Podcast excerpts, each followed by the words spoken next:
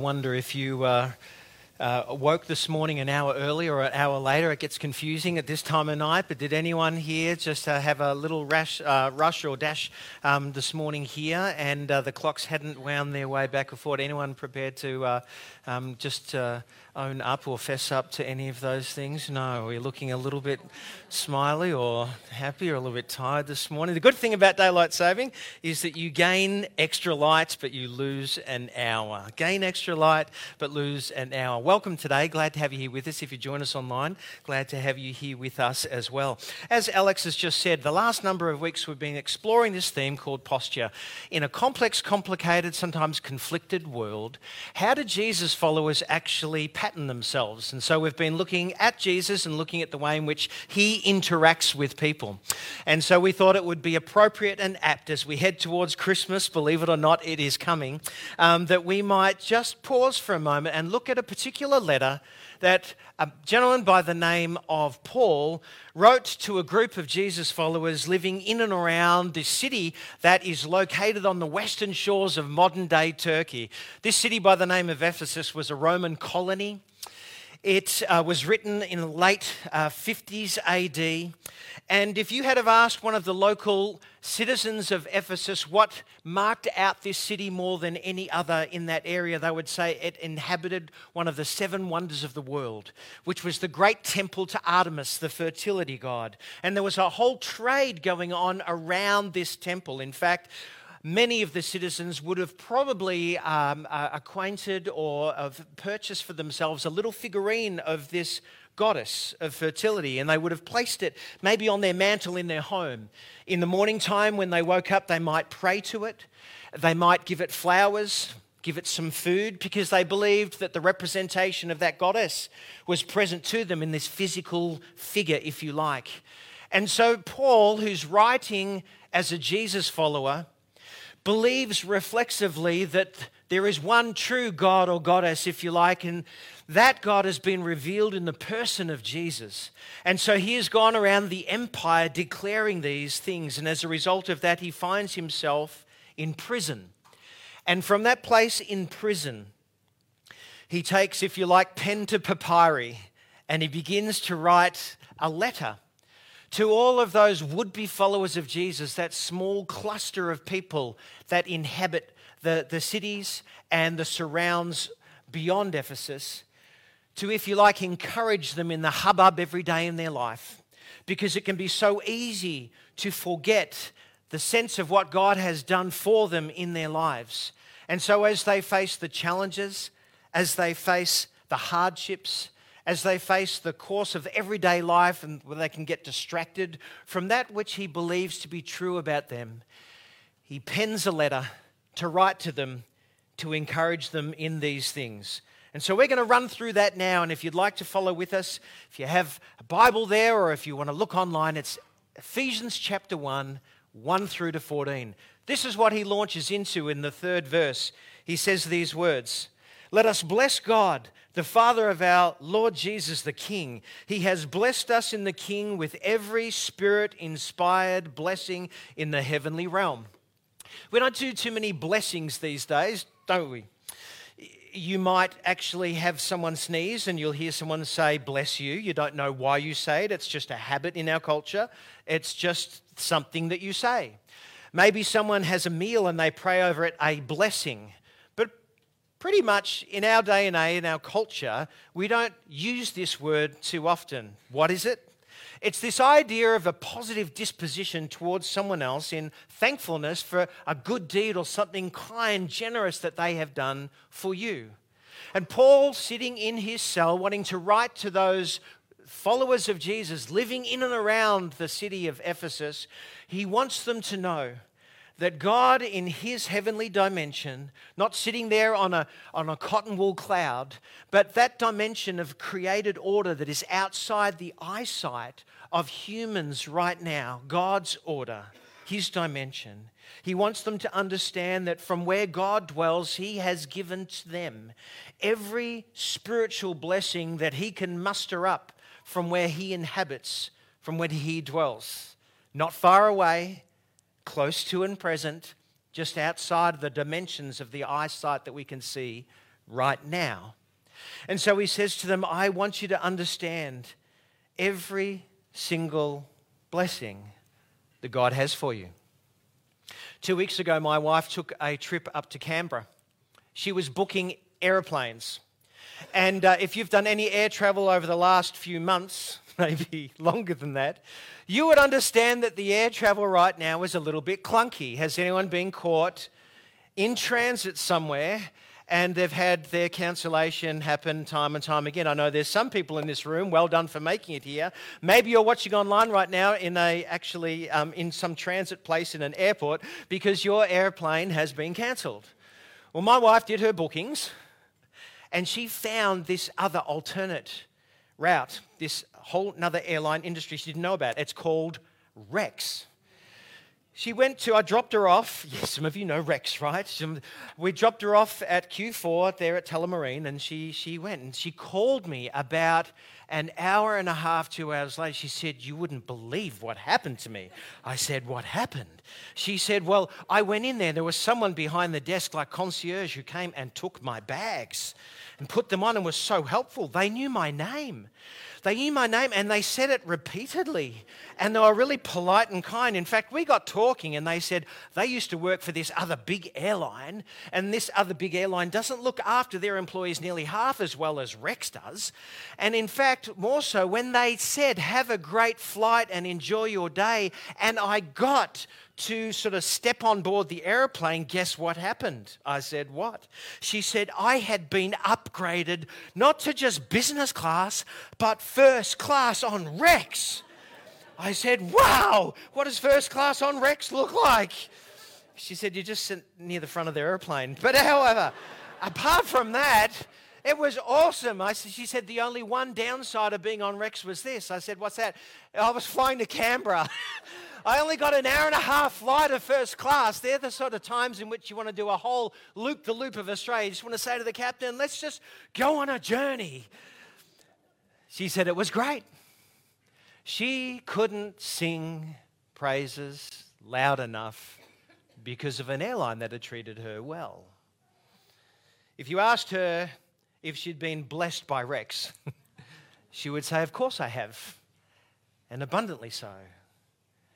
And Paul taking pen to papyri, wanting to write to Jesus' followers in and around Ephesus, wants them to know every single spiritual blessing, if you like, that God has issued before them the moment that they said yes to Jesus. The moment that they said, I believe that you rose to new life and you are the king of the world and you're the king of my life, come and take up ownership and governance and rulership of it, he said, You don't understand what God has done and is doing for you. And so he presses on and he says these words He chose us in him, that is in Jesus, to be holy and irreproachable before the world was made in love. He presses on and he says these words He foreordained us to be adopted as sons and daughters. That's how he wanted it, and that's what gave him great delight. These two ideas that God chose them, that God foreordained them before the beginning of the world these two incredible ideas and unfathomable concepts. What are they? It's not this idea that God is like some arbitrary PE teacher who lines up the whole class in front of them and gives all authority in heaven on and earth to two students to pick the besties, right? And leave the discards to the side. No, that's not it at all. What Paul wants to uh, get across to them is this profound sense that when God actually planned for you to be with Him and for Him to be with you, it wasn't some sort of arbitrary reflex reaction like he was walking down the shopping aisles in the supermarket and he's just heard that there's a pandemic that's hit the city and everyone's reflexively reaching for all the toilet paper because they think that they'll run out. Or maybe they're, they're reaching for the pasta on the bottom shelf and stacking it up as much as they can because they're in for the long haul. What he wants them to know is that in some curious, unfathomable, mysterious way, he says that when you said yes to Jesus and he welcomed you into his family, it wasn't some reflex reaction like it was a last minute idea, it was his intent and his purpose before the world began. He said that in some way God was reaching out towards you, and that's his heart and his desire and, and, and his, his action and his intent that's been towards you and towards his world before it actually came into being. And he did it not because he had to, like his arm had been twisted behind his back. He did it because he wanted to, in love, and it gave him incredible, great delight. The moment someone says yes to Jesus, he dusts them off, welcomes them into his family, and he, he names them a son or daughter of the living God. Many years ago, my family was traveling around Central Australia on a trip. Friends of ours gave us their Toyota Troopy to drive into Palm Valley. I innocently said, Sure, I'll drive that big beast of a vehicle. And they said, Oh, yeah, you just, mm, just drive it in. And I thought that's all you needed to do until I got to this river crossing where there was no water, but just this big long piece of sand. And, I realized because I'd watched shows before, like the Elvie Mangels things or something. And who were those people that went around Australia? That whatever you do, you do not stop when you're driving through sand. And so I began to drive down into this riverbed. And as I was starting to make my halfway across in the middle of nowhere, it kind of got slower and the wheels began to kind of dig into the sand. And so um, I just kept pressing the accelerator until it came to a full stop.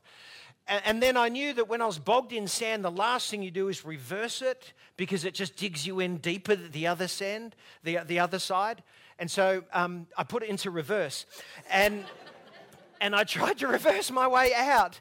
And I just went deeper into it. And then the whole family's looking at me in this huge Toyota Troopy and they're saying, Dad, what have you done? I said, I don't know. I didn't even know. I've never driven a Toyota Troopy before until we were in the middle of nowhere and we thought we are going to be stuck here for like years. And we're outside the van sitting in the sand, you know, in this riverbed. I don't know what to do until there was this other vehicle that came around the corner. And uh, it was a Nissan Patrol. And I had no idea of this discussion that's been going on in four wheel drive circles for millennia. But all I, I, the next thing I heard was this guy jumped out of his car, and from the other side of the riverbed, he called out, Oh, mate, mate, this is the best day of my life. Seriously, I'm not joking. He did this in the middle of nowhere. We're dying in this sand, like just starving to death. And he's, mate, this is the best day of my life. I said, oh, I didn't say anything. Um, he said, because I will, I will pull you out of the sand if you let me take a photo of my Nissan Patrol pulling your Toyota Troopy out of the bog. He said, You have made my day. I'm going to send this to my son. This is awesome. Like, seriously, he was saying this. So I humbly just said, whatever. And he pulled us out. And, and we were rescued. And we weren't going to, I don't know, perish in the, in the middle of nowhere. And it just so happens that when we got to the other side, he and his wife, we stopped for a moment and we talked and we discovered that, that they were Jesus followers. And the doctor had said to him and his wife, The cancer's in remission, go now. And so they were. And so we paused right there on the edge of the riverbed, not in it, and we prayed together, giving thanks to God for each other. Because there's this universal sense of being adopted into God's family, sisters and brothers that knows no bounds. See, the moment that you said yes to Jesus, you mightn't have understood this, but you got welcomed into a family if someone pauses and asks, you know, in the midst of this chaos, what's God doing to fix the world? Paul would have written the instinctive reflex of God is that this has been planned from the beginning of time, but He's fixing the world by making a new family where you have an older brother, Jesus, and a heavenly Father who's good. And He's transforming the world one by one by one. And so Paul goes on and he says, if you understand these things and you grasp them, there might be this reflex action inside of you so that you might come to grasp and understand the wonder of his goodness that might receive its due praise that's been signaled towards you. His grace and his goodness that says, I love you indiscriminately. I want you to be with myself openly. And, I just want my goodness and my kindness to be showered upon this world and upon you as well. And Paul, writing from a prison cell, he wants to impress this upon them. He might even be asking the question really, in light of these things, do you know who you really are? The world might define you in a gazillion different ways. The Temple of Artemis might give some of the citizens of that great city some identification markers, but I want you to know deep down this. The moment you said yes to Jesus, He welcomed you into His family, and that is the most defining, significant marker in your life that you could imagine. Do you really know who you are? And he presses on and he says these words We have deliverance, you see. Sins have been forgiven through his blood, and the wealth of his grace has been lavished on you. I have this picture of you, you go to afternoon tea, and, and the, the host offers you sort of a biscuit, and it's just like the plain style, right? But that's not so with God. I love this word lavish. It's as though you turn up to his place and he's baked the scones and he's pulled out the best jam and he just puts it on top of your scone that's still kind of just warm out of the oven. And then he gets the best cream that he's made and he lavishes it on top and on top and on top and on top. And he says, Here, this is for you. You see, God delivered you, if you like, not because he had to, but because he wanted to. And he understands that the first reflex of his was to say, I want to deliver you from the blemishes and the grime and, and, if you like, the dirt and the muck of this world that can be so true towards us because compared to God, he is holy and we are unholy. God is totally other and wholly other. And how can human beings stand before him, the mortal with the immortal, the unholy with the holy? the blemished with the unblemished. By nature, human beings just reflexively are sinners in comparison with the great goodness of who God is. That means we want to call the shots and do so regularly. Jesus said, It's not what goes into you that makes you unclean, it's what comes out of you that makes you unclean. Greed, pride, lust, envy, slander, all of these things. And it's not that God says, I don't think you're of any worth. Sometimes we confuse sinfulness with worthlessness, and it's not the same. But in God's goodness, He says, when He came down in the person of His Son, He says He made it possible. When He was hanging on that cross, He said, He who knew no sin, He became it, took upon Himself all of my blemishes, my wrong, my deeds, my guilt he took them upon himself. And in the ancient world, blood has a power because life is in the blood. And so the ancient Jewish people understood that blood, believe it or not, was like this ancient ritual detergent. That when it's applied, it washes things and makes them clean. So no blemishes are left. The moment you said yes to Jesus because of what he has done, he shed his blood, if you like. It's as though He reached into your life and He washed you clean from the inside out. Yes, yes, no matter who you are, no matter where you've been, no matter what you've done or has been done to you, Jesus washes you clean so that you and I could stand before a totally other, holy, powerful God because that's how He wanted it. And He lavished his goodness and deliverance upon us. Further than that, Paul goes on and he says, He made known to us the secret of this purpose. It wasn't just something that by chance he, he, he saw the whole thing going wrong and said, I've got to sort of put this to right now. It's just as he wanted it. He presses on and he says this His plan was to sum up the whole cosmos. That is everything in the heavens and on the earth, in the King, in Him, in Jesus. I don't quite grasp the totality of what this kind of means, but Paul understood that, that that moment that Jesus rose to new life on that Easter Sunday morning, he was putting into motion, uh, uh if you like, a turning of the tide a changing of the status quo.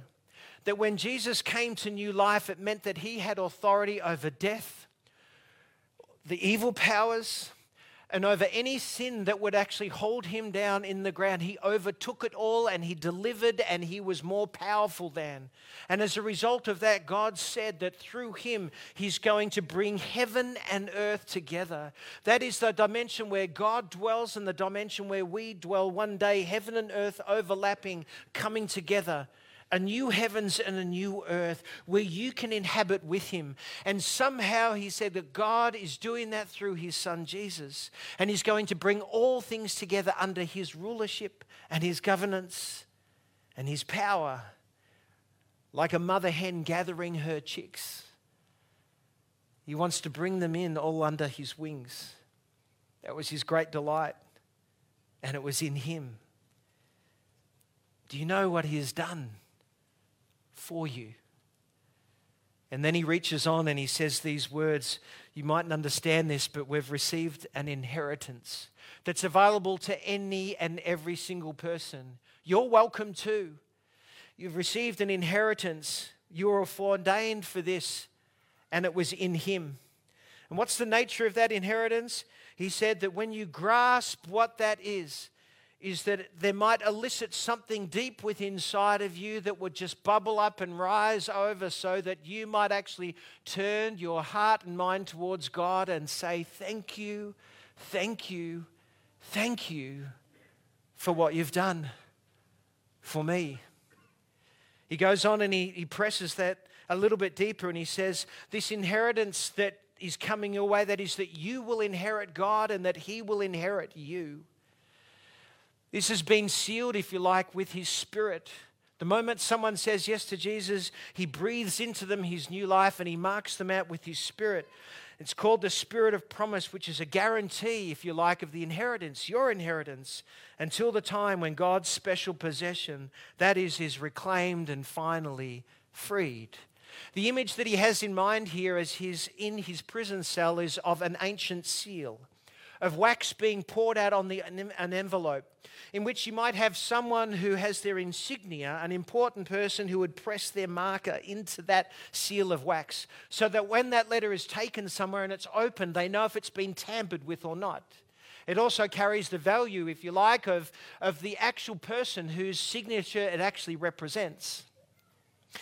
Jesus says that when you actually follow him, and He fills him with your spirit, that spirit is like a guarantee, like God's seal upon you, unknown to you necessarily, but visible to Him, marked out by God's Spirit in your life, so that one day, one day, one day, when Jesus brings it all together again, He might be able to identify and see those who know Him because He knows them. Many years ago, in the ancient land of, of buying and selling, there used to be a thing called lay-by. Does anyone remember lay-by? The younger ones, it's got nothing to do with laying by anywhere. But the way in which lay-by worked is that if you saw something in a store that you really liked and you wanted it, but you didn't have enough money for it right now, you could leave a deposit. And that was called the lay-by. that you would leave at the store and they, they would take that item and they would place it in a special place behind the desk, the lay-by place, where it would be kept in safekeeping for you until you paid it off. Maybe every fortnight or every month you would come and give a small portion until you'd paid the full amount and then it was ready to be received. Until the day came, which you would have your lay-by ticket. You would walk to the store and you would say, Today I'm picking up my lay-by. and then you would bring it home where it truly belonged. And you'd put it on or you'd show it around, and this was something you've been waiting for for so long. You'd paid a price, it was ready to be received. I wonder if you're here this morning and you wonder how God reflexively orients himself towards you. He says, Don't you know that when you received him and said yes to him, he marked you out? And he's just waiting for the time in which he's going to bring all the fullness together under his son Jesus. Finally, that day in which you will be set free from all the hardships and the difficulties and the challenges, and you will be reclaimed because he already has done that.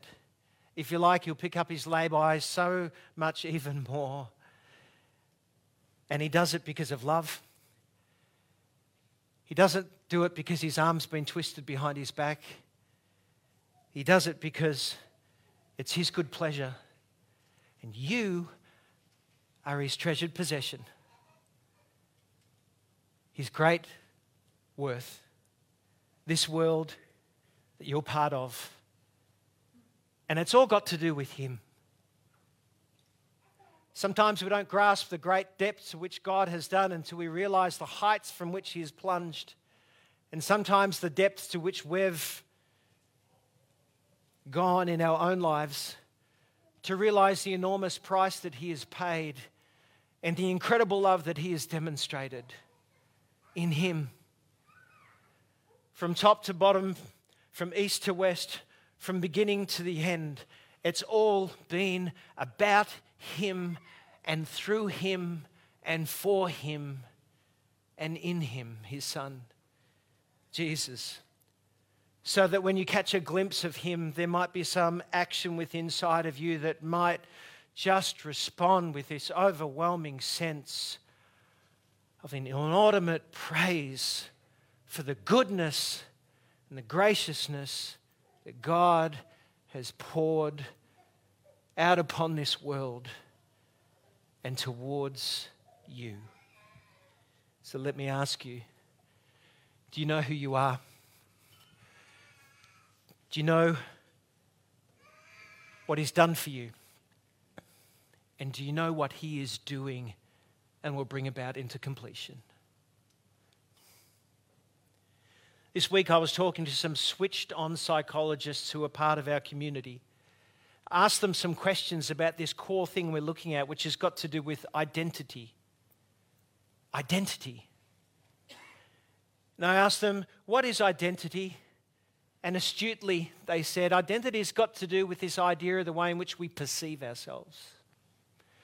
I said, What makes for a, a well shaped sense of identity? They said, Well, safety, a sense of acceptance and loving kindness towards you and then one of them astutely said, one of the tricky things for Jesus' followers to figure out is that they've been told about this unconditional love of God, but then they experience conditioned love in their own lives, maybe in their families of origin, their school friends, their work colleagues, the world around about. It creates a tension. So that's interesting. Because even though I'd agree that God's love is unconditional, it's not that He doesn't make any claim upon us or expect anything as though it's all done. No. Life with God has got to do with an inward change of His love working inside of me so that I say no to some desires and yes to others, so that He's making me from the inside out more God-like, more spirit filled, more like Him in the world. But also, the challenge is if you've experienced conditioned love of a great degree, how difficult that is to blend the two together. In fact, one of them said this the three most important relationships that you will have to navigate in your life are these the relationship you have with yourself, the relationship you have to others, the relationship you might have with God. So, the challenge with the relationship you have with yourself is sometimes the self talk that you have, the things that you've come to believe about yourself through circumstances, are you always your best critic? Are you always your good friend? And then there's the others. And of course, we have a really accurate picture how other people think about us, don't we?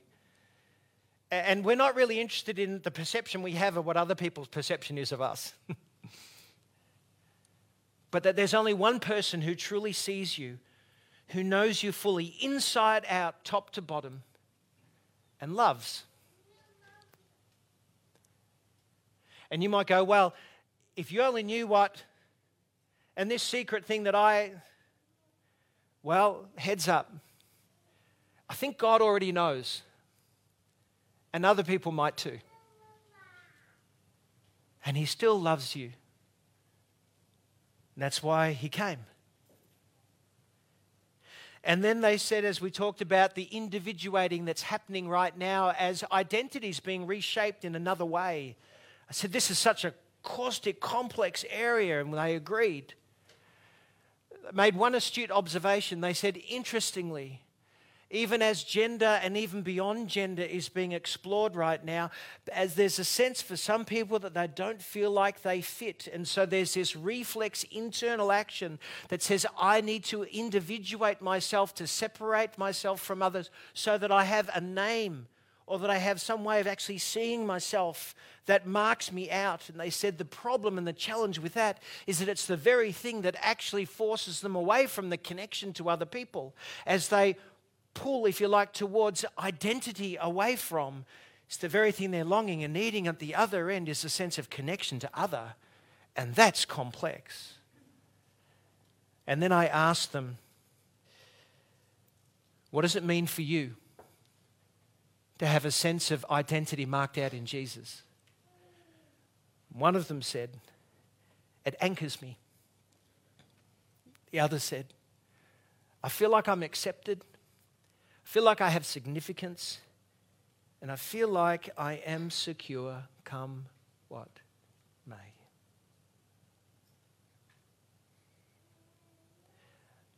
I wonder if you need to understand a, a truer picture of God's response to you today. Come on up, Gonak. Thanks, guys. I wonder if it might be apt right now just to pause for a moment. I wonder how God might be speaking to you. Do you know who you are? Do you know what He has done for you? Do you know what He's bringing about? And I wonder how you might allow that to shape you in your world. As these guys play right now, I'm going to pray. And if you would like to have a clearer picture, God's picture of you to shape you, why don't you pray with me now before we pause and give thanks to God? Jesus, here in this place, thank you for what you have done for us.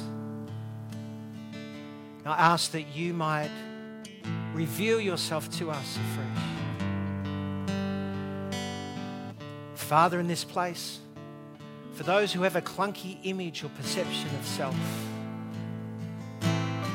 you take away those barriers give a clearer picture of who they are in you.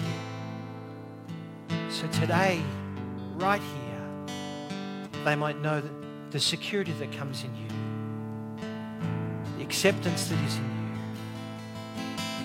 love that is found in you. Pray in Jesus' name. Amen. Let us stand together.